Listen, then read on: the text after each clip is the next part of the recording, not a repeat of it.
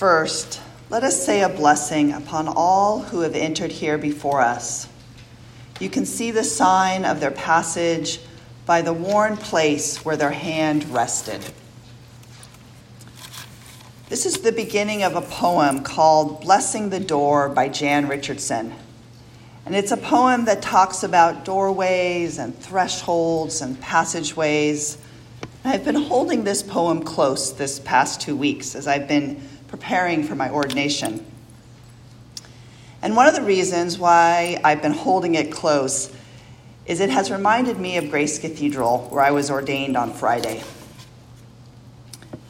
Grace Cathedral has a set of beautiful bronze doors on the west side of the cathedral that are occasionally opened and used for processions, particularly for special worship services. They're called the Ghiberti doors, and they're bronze molds cast from the doors of the baptistry from the cathedral in Florence. When they were first created, Michelangelo saw them and called them the doors of paradise. And they are, consist of eight different panels that go down the two sets of doors. And they depict foundational stories of the Old Testament, the Hebrew scriptures.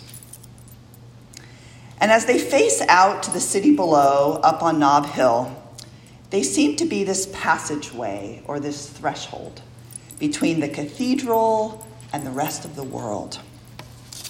And on Friday afternoon, they were open.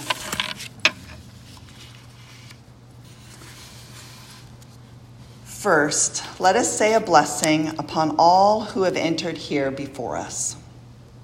On the door frame as they walk through, the smooth sill of the threshold as they crossed. Press your ear to the door for a moment before you enter, and you will hear their voices murmuring words you cannot quite make out, but you know are full of welcome. I've been holding this poem with me as I've been preparing to preside with you for the first time this morning. I've been keenly aware that I am passing through a new threshold and one that I cannot go backwards through. As I have been praying and reflecting on my ordination, I've been trying to relate it to other experiences in my life. I think to try to find some common ground. And I've realized that perhaps it is similar to a few of those lifetime experiences that we have when you are forever changed. You're never the same person that you were before. I personally have experienced some of the threshold experiences when I entered uh, my marriage. I was forever changed from an I to a we. I experienced again when I had my first child I think once you become a parent, you can never not be a parent. I think the same thing applied to me when I graduated from college, and I realized I was never going to get to be that student again. And I think the same can apply to you when you have certain birthdays. You enter certain new decades, certain new chapters in your life. I think it also can happen when you lose a spouse or a parent or a child, a loved one in your life. You're never the same person that you were before that tragedy. It shapes who you are, and you carry that experience with you for the rest of your life. I've been thinking about all of this as I've been leading up to ordination on Friday. And I've been reflecting back that most of my adult life I have worked in the church, both as a volunteer and as a paid member of staff. I started as a Sunday school teacher when I was 16 years old. I think it was perhaps because I didn't really want to be in church. And I started with a class of first graders. And as that class moved up each year, I moved up with them until I graduated from high school and headed off to college. When I was in college, I served on a bishop's committee, much like a vestry for a smaller church and also on our search committee as we were searching for a new priest at our little mission church. And I applied for ordination when I was 21 years old in the Diocese of Los Angeles. And after interviewing with the diocesan committee for ordination twice, conversations with my bishop, further spiritual direction, I was eventually told at 23 years old that I needed more life experience. So I went off with my life. I got married, I had children, but I never ventured too far from the church. I told myself that was, if I was not to be ordained, then God must have something else in mind for me. So, over the next 10 years, 15 years, 20 years of my life, I served on the altar guild, I taught godly play, I led small groups. I graduated up into leading the Sunday school, working at the diocesan office, serving on staff here, and slowly finding my way back to that initial calling I had heard from God when I was 16 years old. I know my experience is like many others, wanderings as we listen to God in different chapters and iterations in our lifetime.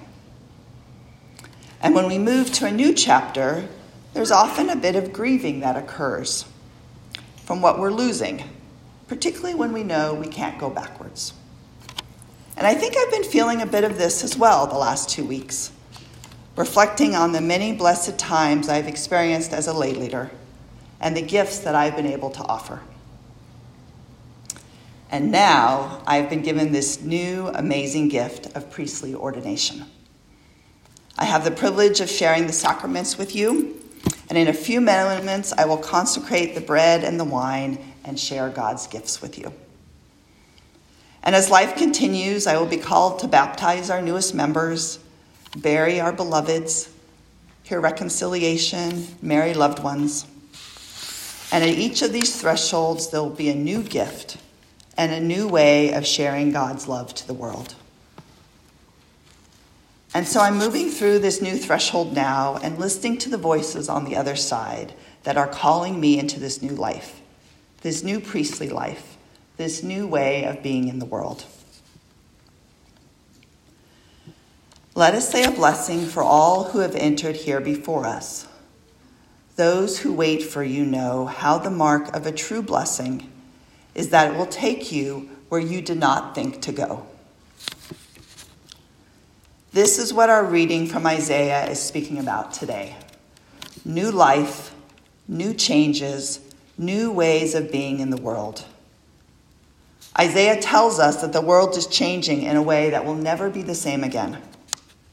Valleys will be lifted up, mountains and hills made low, uneven ground made level, rough places made plain. And although these changes may feel scary or foreign or unnerving to us, the prophet tells us do not be afraid. God is here in these new places and new thresholds and new changes. Isaiah is very clear in his prophecy. He describes the people like grass or flowers that wither, but the voice of God is the constant. In the great changes of that life is made up of, God is the forever, the part that never changes, never fades, never dies. God is our shepherd that will feed us and gather us together to protect us as we move forward. And Mark's gospel talks of these changes as well, but through the eyes of Jesus' new ministry and his baptism. As Jesus' baptism in the River Jordan, John the Baptist takes Jesus down into the darkness and the chaos of the water and then brings them back up into the light of day. That threshold and that movement from chaos into light occurs in our lives again and again and again. We struggle with new challenges and new obstacles, and then we move through that threshold to a new way of living, that experience of resurrection. And like Jesus, we are not alone in that chaos. We are always with God. Nothing ever can separate us. That is what Advent does for us. The church has done this wonderful thing of setting aside time. Time in the new year of the church, time set aside from the secular world, time to reflect, and pray and remember and change. this time of Advent is our gift. One that we can think about what thresholds might God be calling us to? What new ways, sorry,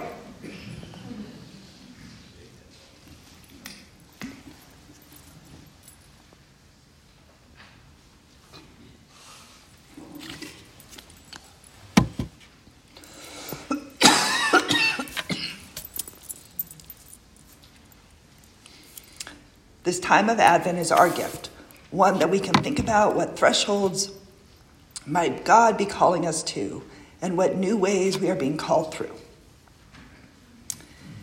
This season of Advent is a gift, a time given for us to anticipate the enormity of Jesus' birth.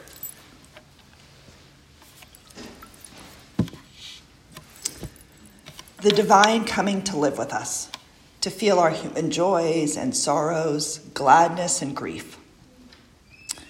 The moment that the world changed and would never be the same. When Jesus was born a tiny human baby and the divine came to be with us in human form. A threshold crossing that could never be undone. Once through this door, there will be more doors and more blessings more who watch and wait for you.